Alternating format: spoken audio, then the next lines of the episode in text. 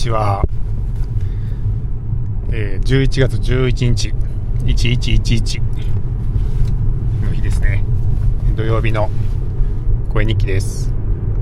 ただいま車に乗っております、えー、ちょっと車に乗りながら M2 で録音するっていうのを試してみています。若干環境音がうるさいかもしれないですけども。今日はなんかいろんな身の回りのことをやる日でして、まあそれで車に乗ってるのもあるんですけど、えー、まずこの車のですね、車検でした。えー、車検。えっ、と、買ってから3年ですかね、えー、経って初めての車検があったので、まあ忘れずに行けてよかったなって感じですけど、朝に、えその車検をやってもらうところに預けて、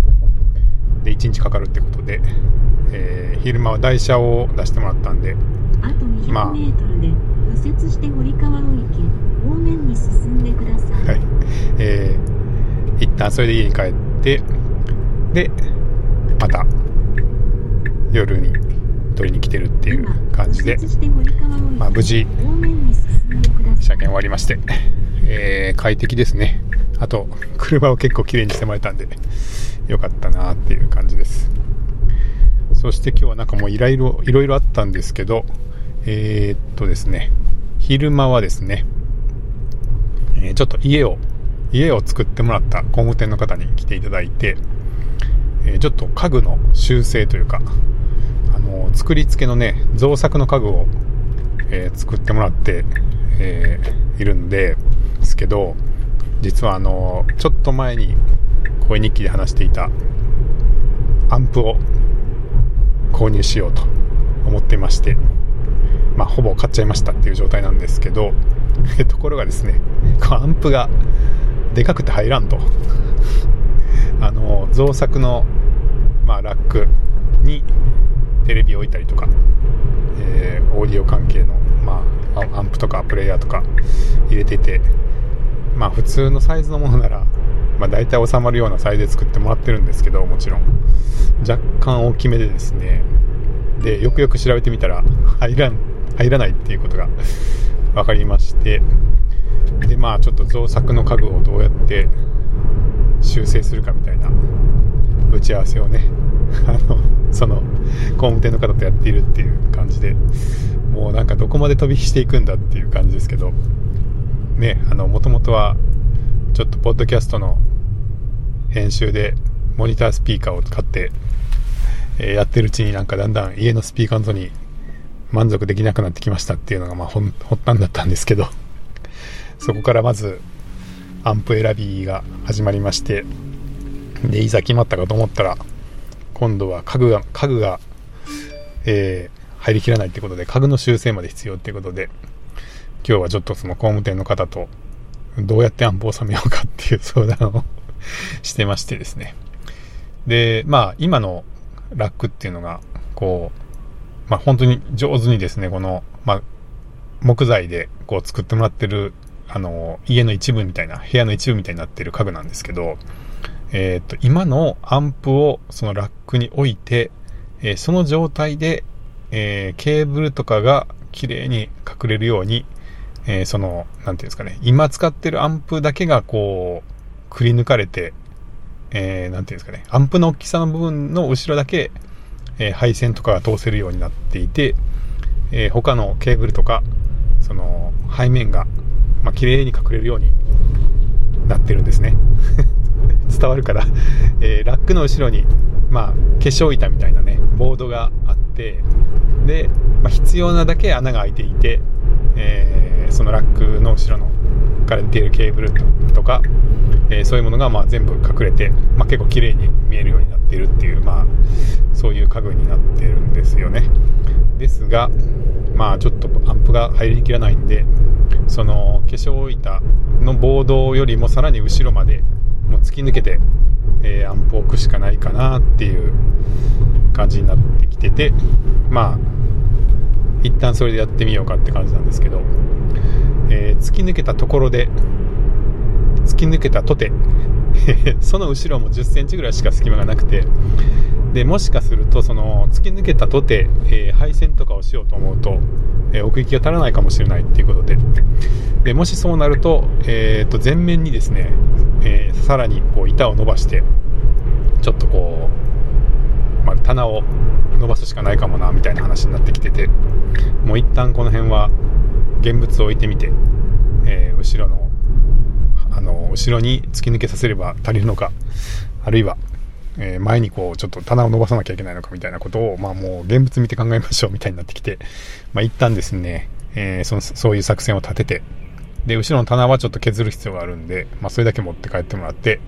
もうあとは物が来てから、それに合わせて家具を作ろうみたいな話になっています。いやー、でもすごいですね。あの、まあ、その方は工務店の方なんで、ご本人は板を切ったりはしないんですけど、まあ、大工さんってやっぱりそうやってね、小物に合わせて何でも綺麗にこう作ってくださるんで、まあ、本当にぴったり、あのー、綺麗な仕上がりで、あの、満足して住んでるんですけど、まあ、ちょっとそういうね、えー、どこまで飛びしていくんだっていう、家具まで、家具まで変えなきゃいけないのかっていう あの、感じでもう、どこまで行くんだろうって感じですけど、もうこれちょっと、はい、まあもう乗りかかった船っていうか、もうやる、やるってなったらもうやるしかないよなって感じで、えー、やってます。はい、それがま昼ぐらいにあって、そしてですね、あのー、夕方、夕方はですね、えー、ちょっとメガネ屋さんに行って、え、メガネのレンズ交換をしてきました。え、レンズ交換っていうのは何かっていうと、まあ僕あの、ちょっと近視が進んできたので、えー、まあ車運転するときとか、テレビを見るときとか、ちょっと遠くを見るときは、メガネをかけて、あまああと自転車乗るときとかですね。で、まあ近くを見る、パソコンを見るときとかは、まあメガネ外してみたいな感じで最近メガネをかけてるんですけど、まあ、そのですねレンズの表面の、まあ、傷というか、えー、まあ、細かい傷ですね細かい傷がすごい気になってきてで、えー、ちょっとまあ新品に変えようかなっていうことで、えー、フレームはそのままで全然大丈夫なんですけどレンズだけ変えてみる変えてみたっていう感じで今はすごい綺麗にクリアになって、まあ、気持ちいいんですけどえ実はですね、なんか、いわゆる傷はついてないですねって言われたんですよね、メガネ屋さんに。で、まあ、それは僕も分かってて、あの、なんかすごい傷をつけるような扱いっていうのは全然してなくって、っていうかむしろ、あの綺麗好きすぎて、めちゃくちゃ洗ってたんですけど、えー、洗いすぎでしたっていうのが、まあ、原因で、あのメガネのレンズって、まあ、洗剤で洗うと綺麗になるんですよね。なので、結構自転車に乗りながらメガネかけたりとかするんで、あまあ、あと、まあ、走ったりする時とかにかけるんで、結構汗が、あのー、レンズについたりとかするともう、うわーってなって、あの、すぐに洗いたくなるっていうことで、もう大体もうほんと毎日、1日1回ぐらいは、あの、洗剤で洗ったりするみたいな感じでやってたんですけど、まあ、その時に、まあ、洗剤を、こう、メガネにつけて、そのまま指で洗ってたのが結構傷になったまあ細かい傷になったんじゃないかと。で、洗剤もですね、ちょっとま研磨剤みたいなのも入ってんのかななんかね、あのー、歯磨きとかも、あんまり歯磨きすぎると歯が、あのー、減りますよみたいな、あると思うんですけど、まあなんかそういうのに近いかもしれませんよって言われて、メガネ屋さんに。だからまあちょっとあのー、あんまりね、こう、粗めの布布とかでゴシゴシ拭くと、傷がつくかなと思ったんで、逆にこう傷がつかないようにと思って、まあ、洗剤を使って、えー、今まで割とまめに洗ってたんですけど、うん、なんかそれが意外と細かい傷になってたのだっていうことが分かって、さあどうしようかなと思ったんですけど、で、まあ実際どうしたらいいんですかってちょっとメガネ屋さんに聞いてて、とにかく気になるんで、あの、油汚れとかもすぐにでも取りたくなるんですけど、みたいな話をしてて、そしたらですね、まあ、まずあの、基本はそんなに頻繁に洗わないですよと。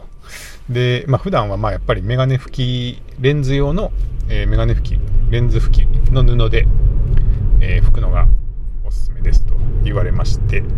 で、そんなに拭くのが好きなら、あの、たくさんあげるんで、これで拭いてくださいってことでですね、本当は1枚しかもらえない布をもう3枚つけとくんで、つって、えー、家と会社と、あと洗濯して大丈夫だから、洗濯の時の替え用にもう1枚入れときますとか言って 大サービスしてくれて、なんと3枚も、そのレンズ拭き用の布をくれたんで、まあ、まず基本はそれで拭きましょうと。で、あと、いや、これに油がついたらそれも気になるじゃないですかって言ったら、いや、洗濯してくださいと。あの、洗濯して大丈夫なんでって言われて、まあ、それをまず、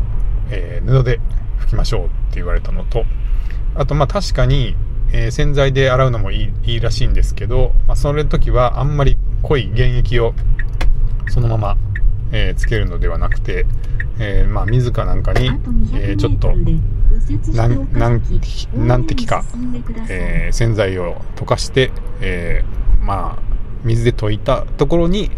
えー、メガネを入れてちょっとシャカシャカシャカっと振るぐらいの感じで、え洗うといいですということで、まあ、原液の洗剤をですねボタッと